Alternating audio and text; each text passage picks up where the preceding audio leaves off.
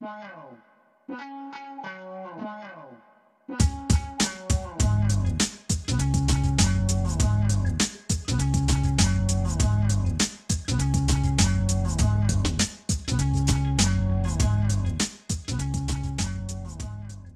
Мої вітання. Мене звати Віктор, і ви дивитесь черговий випуск е, подкасту Наступні під час війни. Як я вже казав, е, була така ідея порозмовляти з українцями, які зараз опинилися за кордоном або були під час початку на початок великої війни за кордоном, про їхнє життя, про те, як вони влаштувалися за кордоном, про реакції.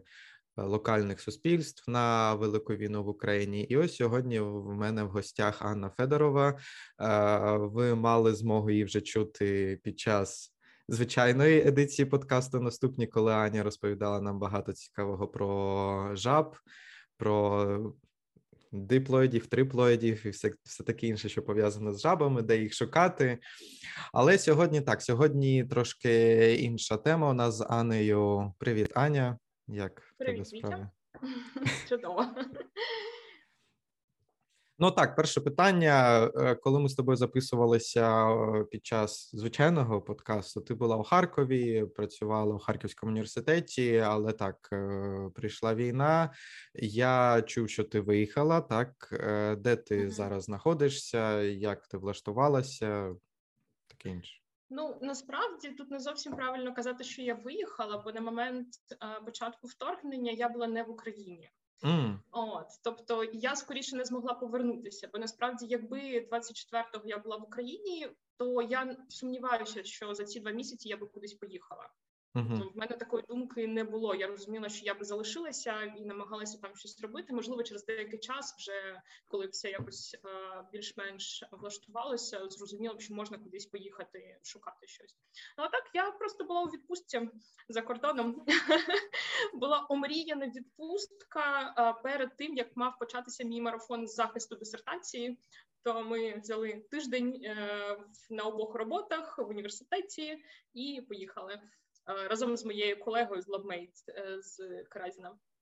От. Ну і так ми і застрягли. Ми поїхали 21-го е, і 24-го ми вранці прокидаємося від купи повідомлень, купи дзвінків про те, що відбувається. Ну ми розуміли, що це буде. Ми просто не очікували, що так різко, масштабно і ну не знаю, так нахабно, чи чи як це ще назвати.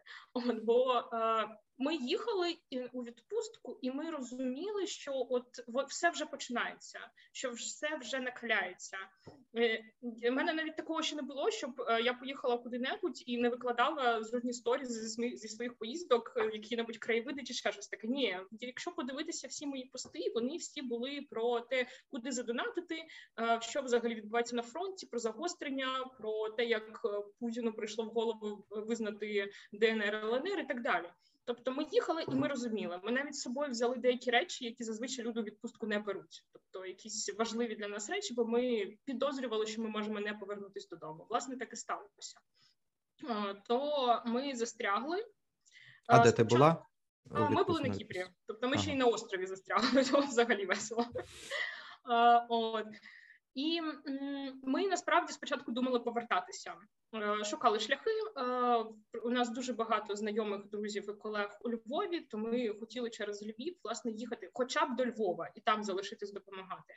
Але на момент, коли ми нарешті зібралися, купили квитки, ми полетіли до Кракова, хотіли з Кракова їхати.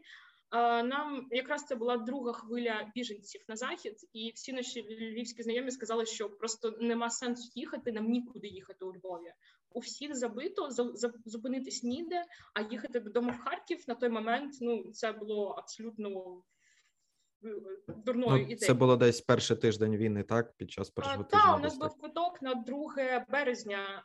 О, тобто якраз перший тиждень, да. Е, Ну, ми залишалися на Кіпрі перший тиждень, просто тому що в нас були заброньовані готелі, то ми не мали сенсу кудись бігти. Залишалось поки там, щоб подивитися, що взагалі відбувається, і куди все рухається.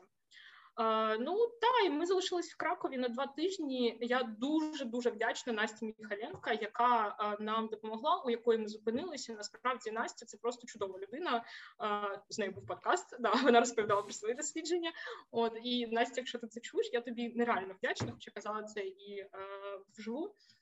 Ми у Насті залишилися на два тижні, і вона нам навіть допомогла, надала деяку роботу в волонтерському центрі. Ми там допомагали гуманітарку розгрібати трохи.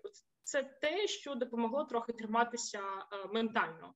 Тобто, uh-huh. поки ти зайнятий якоюсь фізичною роботою, ти не думаєш, не читаєш новини і стає трохи-трохи відпускає.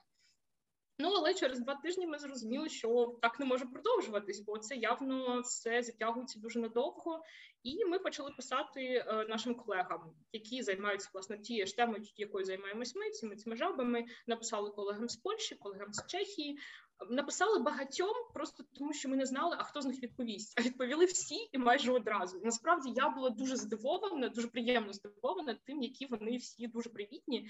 І е, колеги з Польщі казали, що в них нема для нас е, можливості роботи грантової якої-небудь підтримки. Нічого, от на жаль, поки що нема. Але вони готові були uh-huh. шукати щось інше, допомогти знайти житло, взяти нас на волонтерську роботу в лабу і потім підшукати які-небудь е, варіанти. Тобто вони дуже хотіли допомогти. Ну але оскільки ми написали всім, кого знаємо, то у нас там з'явилася купа варіантів насправді, і, врешті-решт, ми обрали е, той, що ну, мабуть, був найкращим. Тобто, нам нереально пощастило, нам було з чого обирати. Е, ми, в принципі, не мали виїжджати з України під обстрілами в набитих потягах. Тобто, ми ну нам дійсно нереально пощастило в цьому в цьому плані. Ми, врешті-решт, залишилися в Чехії в Остраві. Я зараз під Остравою знаходжуся. Тут працює наш колега, який займається теж в тому числі амфібіями.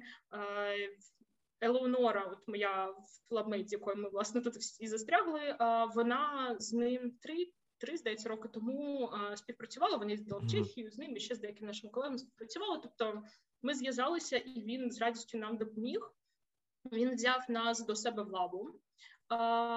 Нещодавно, завдяки йому, ми подалися на грантову підтримку від е, уряду Чехії, е, отримали тут е, стипендію на 10 місяців як аспіранти.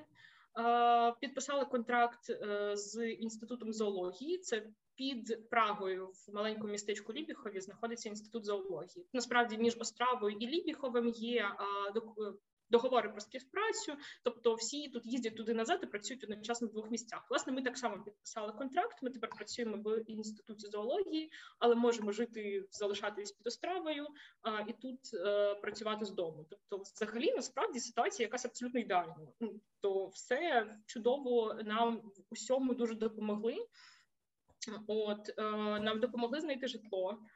Причому нам це, просто якась нереальна чеська гостинність, бо нам знайшли житло в маленькому селищі під Остравою, власне, де живе Лукас, е, цей колега, який нас запросив до себе, і нам надали це житло без, безкоштовно навіть. Мерка міста платить за це житло кожен місяць одну чеську крону. Ну бо не можна прописати нуль в контракті.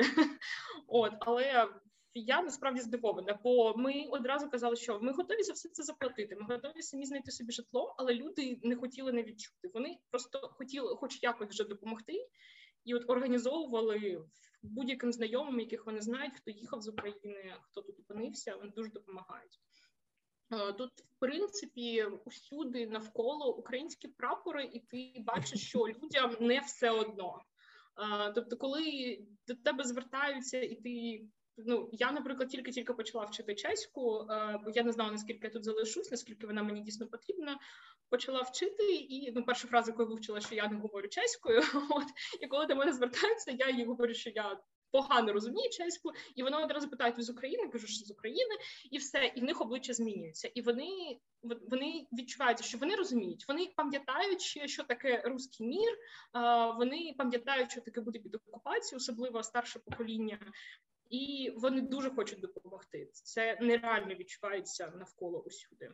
Тут насправді я дуже багато чую тут української і е, російської мови, бо тут дуже багато біженців з України наразі є. Навіть в моєму селищі.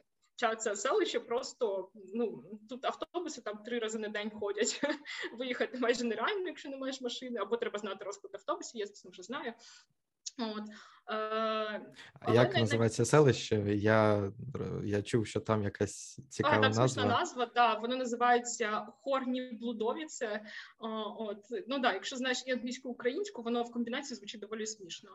От. Ну, а це чеською поруч... гірські чи нагірні? Чи горні, це горні, да, це гірські. А, а блудові це ну, це щось похідне від слова марення, мрія, тобто якесь горне марення, щось таке це має означати.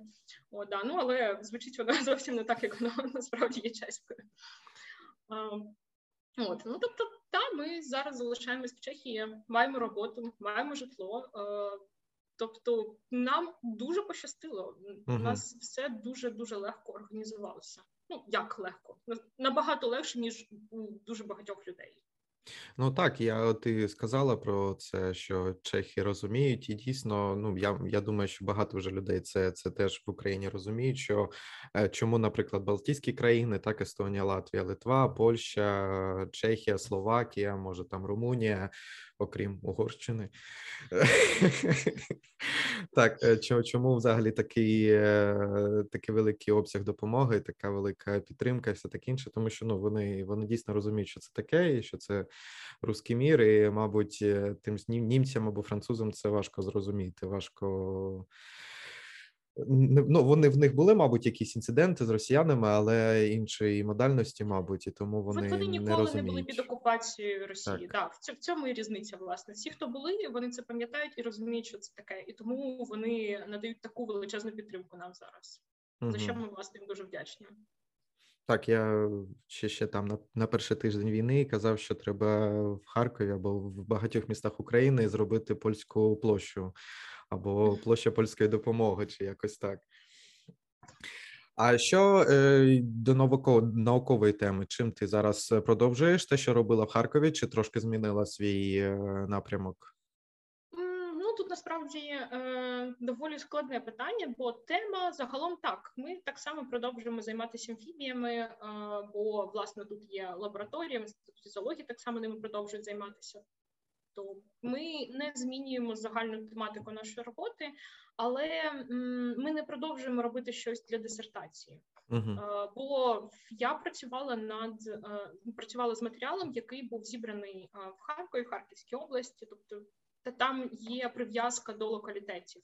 Я тут не можу над ними працювати. В принципі, наш колега вже мав надіслати нам деякі зразки з Харкова.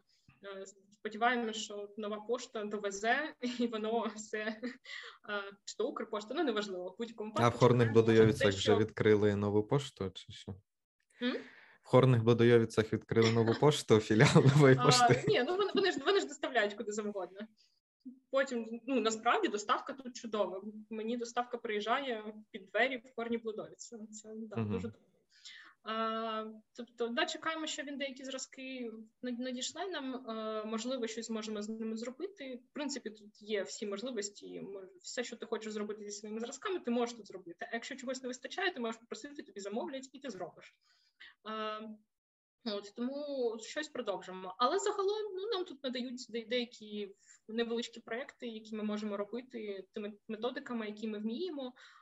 Бо насправді тут в Остраві Лукас не дуже добре працює з цитогенетикою. А це власне є наша спеціалізація, і він дуже хоче організувати свою власну лабу цитогенетичну в Остраві, бо є дуже хороша цитогенетична лабораторія в Ліпєхові в інституті зоології. От, але їздити туди назад постійно заради якихось простих е, зразків не дуже хочеться нікому. Тому було б класно тут теж мати. Ну от, власне, одна з наших задач це організувати цю лабораторію, почати в ній е, щось робити. Але якщо чесно, я тут помітила чехи дуже повільні. А, От тут е, тут же в інституті зоології працює один наш колега, який е, сам родом з України. Він з Крима працював, е, навчався у нас в Каразіна, потім він працював в Росії. Ну, тоді ще це було в Росії, не на Росії, мабуть. І потім він він вже багато років працює в Чехії тут на постдоку. І він теж каже, що насправді не так складно було як це сказати, ну зарекомендувати себе як ефективного працівника. Просто оскільки чехи дуже повільні, то що б ти не робив, ти на їх фоні виглядаєш доволі ефективним. Ну, е, Лукас, наш керівник, е, тут е, вже мені здається, що він іноді не знає, що придумати нам для роботи, бо він дає нам якусь роботу, ми її робимо за вечір. Він думав, що можна зробити її за тиждень. От ми приходимо, кажемо, ну от ми зробили. Я думав, будете довше робити. От то вони тут трохи не звикли е, Вони ще й не звикли насправді до якоїсь самостійності аспірантів. Е, бо е, я і і, і в Словаччині, коли була на стажуванні, стикалася, і тут в Чехії стикаюся з якимись питаннями, коли тебе питають: а ти вмієш дозатором автоматичним користуватися? І ти дивишся на як на ідіотів. Тобто, ну якщо я не вміла користуватися дозатором, як мене взагалі в лабу взяли тоді? Якісь дуже елементарні речі питають, ти не розумієш, як як так можна щось таке просто не вміти. Ну насправді розповідають, що тут е, магістри навіть рідко дуже роблять якусь практичну роботу руками для своєї магістрської роботи. Максимум це щось, е, якийсь курсач теоретичний. А це ну це це треба бути дуже гарним студентом і напроситися кудись, щоб робити практичну магістерську роботу. Мені дуже дивно. Бо в нас Цікаво. люди починають руками працювати з першого курсу, мабуть, ну якщо хочуть. А на четвертому курсі обов'язково вже мати якусь е, роботу зроблену своїми руками. Ну так, практичну роботу якусь так. Да. Ну тобто тут, тут абсолютно інший ритм роботи, абсолютно інші підходи. Але загалом та нам є що робити, і ми робимо щось те ж саме, що е, робили в Харкові з іншим матеріалом, е, здебільшого то можливо щось включимо в наші дисертації, можливо, ні, подивимось. Насправді нам доводиться доведеться в Каразі набрати академічну відпустку е, на рік, е, бо якщо не брати, я маю вже зараз організовувати захист своєї дисертації. Я якраз і хотів спитати тебе, як от ти казала на початку, що в тебе там захист вже має бути ось ось. Як це взагалі вирішується? МОН вирішив нічого не вирішувати. Вони вирішили, е, що ну ви або захищаєтесь зараз, або е, беріть академвідпустку. Е, ну насправді в мене відчуття, що так відбувається, тому що вони здебільшого орієнтуються, звісно, на Київ. І оскільки в Києві зараз люди повертаються, люди в принципі можуть працювати, можуть організовувати свої захисти, то вони не бачать проблеми в тому, щоб люди це робили і не розуміють, чому треба придумувати якісь інші механізми відтермінування цього всього. То та доведеться брати академічну відпустку, бо я ну я не можу фізично це зробити, захищати зараз, просто тому що я не можу бути присутня в Харкові, щоб якісь документи робити. Я не впевнена, чи можна все це зробити онлайн. Ну а по-друге, звісно, за ці два місяці не те, щоб я щось робила до своєї дисертації. Ну так, а потенційно онлайн провести захист. Чи взагалі є така опція, чи чи ні? ні Я не кажу, щоб можна. ти там це робила, але взагалі, там, якщо. Ні, онлайн захисти це в нас зараз дуже розповсюджено. Навіть під час ковіду е, багато хто захищався онлайн. Це вже достатньо налагоджена процедура. Проблема ж не в захисті, проблема в усьому, що передує захисту. До цього ж там півроку марафон збирання документів, подання всіх цих документів і. Там там є якісь багато нюансів, через які треба бути фізично присутнім в університеті, щоб все це подавати. І я не впевнена, що вони зараз розробили якусь процедуру, за якою можна це все робити віддалено онлайн. Тобто, мій керівник е, сказав, що от є два варіанти: або ти захищаєшся зараз, що нереально, або ти береш академвідпустку і потім захищаєшся через якийсь час. Тож ну буду брати академію відпустку. Власне, тут я маю роботу, то не пропаду без Каразінської стипендії. Що переживу. А твоя інша робота, ти там казала, що ти ж працюєш? Вона є, вона є, продовжується. Є, да. Ну, У нас була була пауза на пару тижнів перших після вторгнення, От, але ми поступово відновили відновили, продовжуємо працювати. Все таки в нас е, менеджерський центр знаходиться у Львові, то вони відновили всі процеси. Можемо все робити. Продовжуємо. Слухай, у мене таке питання. Ти ось казала, що так е, на початок е, великого вторгнення ти була на Кіпрі. Чи mm-hmm. у Кіпрі. Я не знаю, як там на, правильно мабуть, на Кіпрі. на острів вже можна. Ну добре. А, І потім ти так приїхала, прилетіла до Кракова. Якось з питанням легалізації, тому що я знаю, що багато українців в них е, там майже немає проблем з легалізацією, але це для тих, хто приїхав пересік кордон після 24 24-го і після. А ось в твоєму випадку, як взагалі це працює? У нас, до речі, так теж було це питання, але виявилося, що воно було тільки в нас. Е, в Чехії ніхто взагалі нічого не питав щодо цього. Е, вони дивилися штампи в паспорті, бачили, що я виїхала з України раніше, от але взагалі ніяких питань не задавали. Нам надали цю тимчасову е, візу. Як це називається? Це спрощений режим для українців зараз. Тобто це не біженство. а ця процедура розроблена саме для українців. Ну, якийсь да, там да, статус, захищений статус. Так, да, просто в нас воно е, в паспорті стоїть як штамп саме віза, і нам її називали візою. Е, її дали на рік з можливістю подовження через рік. Тобто у нас з березня є ця віза, вона надає можливість працевлаштовуватись. Е, власне, ми підписали контракт без проблем. Вона надає можливість отримати як це інжеранс страхування медичне, тобто взагалі ніяких проблем. Там правда був дуже цікавий момент, бо коли ми її отримували, нам сказали, що з цією візою ми не маємо права покинути Чехію. Територію Чехії, так. О, якщо ну ми можемо, звісно, виїхати, нас ніхто тримати не буде, але якщо ми виїхали, віза анулюється. Uh, ну, в нас тоді не було інших варіантів, які ми на це погодились, хоча не було не було зрозуміло, яким чином це контролюється. В ЄС якось кордонів нема. Ну, але потім через деякий час з'ясувалося, що цю вимогу відмінили.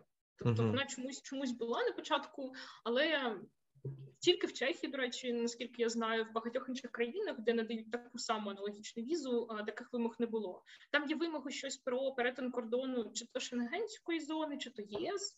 Якийсь такий момент, що якщо ти перетинаєш, тоді ти вже не можеш повернутися. От. Але в межах чи то ЄС, чи то Шенгену, не пам'ятаю, треба дивитися, можеш їздити спокійно. Ну, то, що я чув, е, це було зроблено так. Ну не тільки в Чехії, це було і в Швейцарії, і во Франції. Мені здається, теж були такі обмеження певні, але це було зроблено для того, щоб якщо людина приїхала до однієї країни, вона там зареєструвалася, щоб вона не поїхала до іншої країни і там ще не зареєструвалася, не отримувала допомогу там з е, декількох е, ресурсів, так би мовити.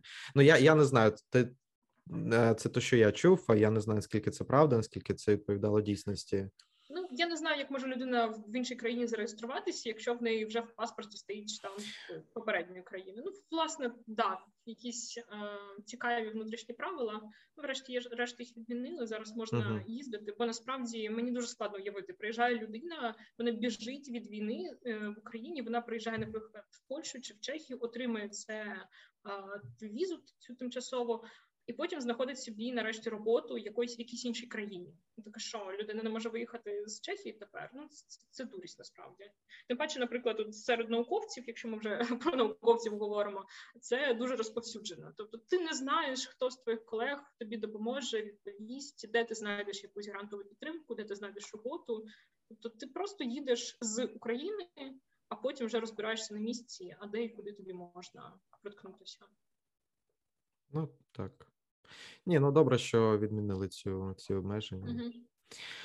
Слухай, ось ти казала про Харківський університет, і в мене є питання взагалі, як він зараз функціонує? Як взагалі там е, навчання або якісь наукові процеси? Взагалі, чи є це, чи ні?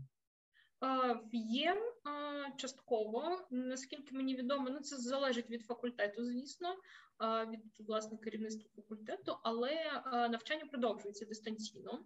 Uh-huh. Тобто не те, не те, щоб багато змінилося, бо і так під час ковіду було дуже дистанційне навчання. Частково університет, адміністрація, наскільки я розумію, переїхала до Полтави. Тобто ректорка наша зараз має бути в Полтаві працювати і керувати звідти. Але багато хто залишився в Харкові. І зараз е, дуже багато речей відбуваються дистанційно, е, в тому числі документація. Бо, наприклад, я нещодавно переоформилась на роботу в університеті, е, просто написала заяву, от сидячи в хорні блудовіці, сфотографувала і відправила Тетяні Андріївні, завідувачі нашої кафедри, і все. Я просто згадую, як до цього всі ці переоформлення на роботу відбувалися. Це бігатня по кабінетах, туди назад, усюди підписати. А виявляється, можна просто. Виявляється, можна було так. Тобто, так, зараз, причому вони дуже намагаються всім співробітникам допомогти в тому плані, що у мене мав закінчуватися оцей робочий контракт, чи як це назвати, якраз от навесні. І в принципі я не мала б далі продовжувати працювати, але зараз вони нікого наскільки я розумію, не звільняють і всім подовжують ще на якийсь час. Uh-huh. То ти, ну звісно, е, якщо ти дистанційно, якщо ти не знаходишся там же і щось не робиш, то як і під час ковіду це урізана зарплата дуже сильно. От, але тим не менш за тебе принаймні зберігається це робоче місце, е, тобі це йде в твою трудову, в твій стаж і так далі. Тобто тебе не кидають на призволяще. Це в принципі добре.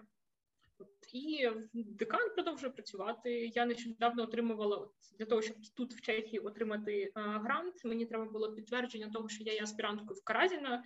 А, Коли мені сказали про це, в мене було дуже багато питань, як вони собі це уявляють. Бо знову ж таки отримати довідку про те, що я є аспіранткою в Каразіна, це теж був той ще квест до цього. Там напиши заяву на те, щоб отримати довідку. А потім прийди і цю заяву можливо тобі видадуть.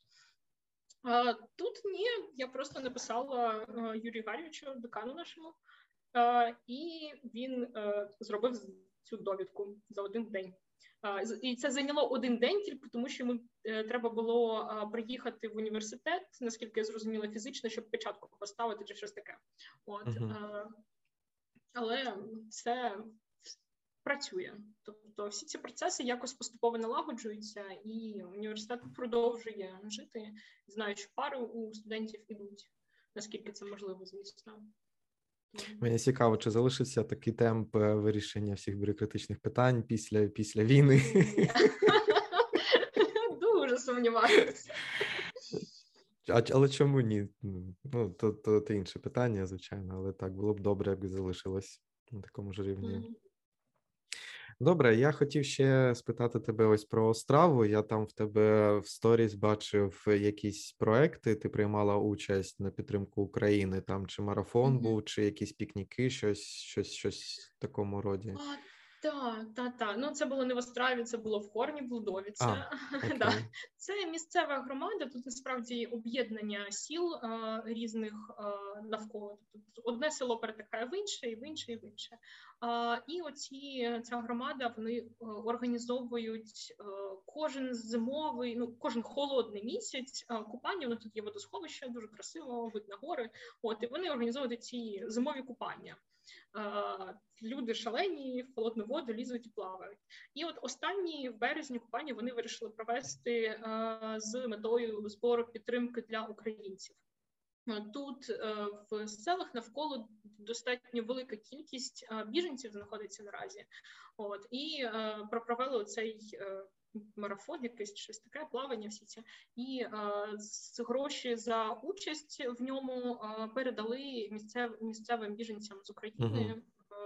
для допомоги їм. Тобто, ну така лампова атмосфера зібралася місцеві місцева громада провели е, всі ці купання, е, музика була. Гімн України грали. Тут насправді виявляється, що серед цих біженців знаходиться якийсь а, е, хлопчик, який перемагав в Україні, має талант, якийсь дуже відомий, класний музикант. Да, Причому ми там стоїмо, ми такі дивимося, ну хлопчик, який чи то на саксофоні грає, чи ще на чомусь. От і нам кажуть, а ви його знаєте? Це ж у вас відомий хлопчик. Ми такі не уявляємо, хто це. Я взагалі не слідкую за цими цими шоу, тому я не в курсі навіть була, а потім виявилося, що да, якийсь класний музикант. Прямо тут у нас. Uh-huh. от. Ну так, тобто був такий, як це весело, доволі позитивно провели час. Пограли музику, поплавали, поїли, попили чаю і зібрали гроші на допомогу. Бо тут багато, звісно, жінок з дітьми. Тобто там було присутні багато багато маленьких українських дітей. То і звісно, їм треба Ні, ну так допомога. зараз. Е, до речі, ти не знаєш, е, я там чув якийсь момент, дозволяли виїжджати за кордон е, чоловікам, науковцям, науковцям, аспірантам, там студентам. Складне питання, бо м, насправді виїхати можна чоловіки різних категорій потенційно можуть виїхати. Щодо науковців, то і так, і ні. Я знаю, деякі деякі мої знайомі змогли виїхати. Вони студенти або аспіранти, якщо вони отримали запрошення з якоїсь лабораторії, мають документи, які підтверджують, що вони тепер будуть навчатися там, то вони потенційно можуть виїхати. Але от в мене є приклади людей, які майже з однаковим набором документів виїхали, і які так само не виїхали. Тобто за законом вони можуть це зробити. Е, в законі прописано, що аспіранти, е, студенти мають право виїхати і так далі. Але це все дуже залежить просто від прикордонників в конкретному кожному місці. Вони можуть вирішити, що ти можеш виїхати, або можуть придумати тисячу причин, чому ти не можеш виїхати, і не випустять тебе. Угу. Тобто зараз, наскільки я розумію, намагаються це якось уніфікувати. Е, з'явилася якась нова постанова е, прикордонної служби щодо того, що треба мати такий то перелік документів, такі то умови, і тоді ти можеш виїхати. Ну забавно виходить, от з Пашей, е, бо він ще до війни подавався на грант в Швейцарії і мав би от їхати. Власне, цей грант отримав. А але е, зараз в умовах сказано, що для виїзду ти маєш мати е, візу е, для цього навчання. Але найближче швейцарське консульство знаходиться, наскільки я розумію, в Бухаресті. І для того, щоб отримати візу, там ти маєш фізично приїхати і взяти цю візу от ручками, от що створює абсолютно парадоксальну ситуацію. Ну, намагаються зараз вирішити цей момент. Угу. Ну але наскільки розумію, це все стосується тільки студентів різних категорій студентів. Е, просто науковці мені невідомо. Можливо, хтось міг виїхати, але я не знаю. Окей. Ну я так, я чув цю інформацію, але так я не читав законів, тому я просто питаю, щоб щоб, щоб знати, щоб вирішити. Ну, а взагалі так, як е, твоя родина, твої близькі, де вони зараз знаходяться? Мої батьки зараз в Запоріжжі. Я принципі ж родом із Запоріжжя, мої батьки там. Не хочуть виїжджати нікуди, хоча пропозицій було достатньо. Але ну, в Запоріжжі відносно відносно можна жити, люди продовжують жити. Хоча багато хто виїхав. Моя сестра, наприклад, двоюрідна з донькою малою виїхали до родичів в Італію ще давно, з місяць здається, тому Тобто, як тільки мали змогу, одразу ж виїхали. Батьки залишаються там, вони в порядку, продовжують працювати. Моя мама вчителька, в неї дистанційне навчання, нічого не змінилося, все продовжується як було. Як останні три роки, так? Чи два да, роки, скільки да, там ковіду? Тобто сильно ситуація не змінилася. Угу. Ну, тепер тільки е, повітряні тривоги, через які постійно заняття перериваються, звісно. Ну так, це нові реалії, до яких потрібно угу. пристосуватися якось. Е, я згадав, я хотів ще раніше це сказати. Щодо е, аспірантури, в мене є знайома, вона робила аспірантуру в Києві. Е, може, чула, може ні, Марія Костів. Я не знаю, може там не ну, впевнена. Марія Костів, якщо чуєш, дивишся, тобі привіт. Вона жила у Києві, вона робила аспірантуру в Києві, щось пов'язане з юриспруденцією. Там якісь права, там щось до студентів. Я не пам'ятаю Може, може, будемо записуватися з нею, але то інше питання. І ось е, в неї було ще рік до кінця до кінця аспірантури. Вона виїхала з Києва, поїхала до Швейцарії зараз в Женеві, і їй знайшли там теж фінансування аспірантське на рік, на один рік. Але як я пам'ятаю, вона спілкувалася з новою керівни... Е, керівницею науковою, і вона сказала, щоб вона трошки Марія, щоб трошки змінила там свою тему. В цілому тема досить така цікава. Вона стосується українського законодавства. Але е, ну якось це можна було зробити так, щоб додати ще одну, я знаю, чаптер, як це розділ, ще один розділ, ем, щоб якось допасувати це з швейцарської сторони, як взагалі в Швейцарії відбувається ситуація в тому законодавстві, про що вона пише з української сторони. Ну, це так, її окремий випадок, як як це відбулося в її. Насправді це дуже чудово, що от е, деяким вдається знайти можливість просто продовжувати свою роботу, хоча б в якійсь формі. Бо я знаю декількох студентів з нашого факультету, які зараз знаходяться в Польщі, в Познані. От наскільки я розумію, їм теж вдалося влаштуватися таким чином, щоб вони могли продовжувати в тому чи іншому вигляді свою магістерську роботу, і там, врешті-решт, скоріш за все, захиститися. От. Тобто, да, я рада, що комусь, хоча б вдається це робити. Насправді маю сказати, що а, от нам, як науковцям, а, зараз багато в чому навіть легше ніж дуже багатьом іншим, бо так. для нас не є чимось новим а, міжнародна співпраця. В нас є колеги в різних країнах і. Багато хто з нас розуміє, куди податися, що далі робити, і ну ми не пропадемо, бо для нас це Угу. Доволі стандартна ситуація поїздки в іншу країну, роботи в іншій країні, співпраці події. Навіть знання мов е, багато хто знання на якомусь мов. та на якомусь рівні англійської доволодіє, і це вже багато плюсів. Угу. Е, Ще цікавий, цікава ситуація з цією Марією сталася. Вона коли подавалася, вона шукала там певні університети, де де продовжувати аспірантуру. І в Швейцарії є місто Лугано або Лугано, я не знаю. Це італомовний кантон, італомовне місто, і там є свій університет. І вона до в цей університет написала, і потім е, передали їй справу, так би мовити, в Женеву. Але вона казала, що е, ну є місто Лугано, є університет. Тобто, який це університет? Луганський Луганський університет. І в нас вже так є свій жарт про Луганський університет Швейцарії. Так. Ну, врешті-решт, насправді, насправді, жарти жартами, але я читала нещодавно, що м, деякі наші українські університети зараз е, організовують якусь співпрацю з європейськими університетами, щоб частково переїхати е, в якісь країни, е, чи принаймні співпрацювати. І потім да, може бути і Луганський університет в Швейцарії, багато чого нового. Луганський університет в Лугану, так. uh Дабл Луганський. Добре.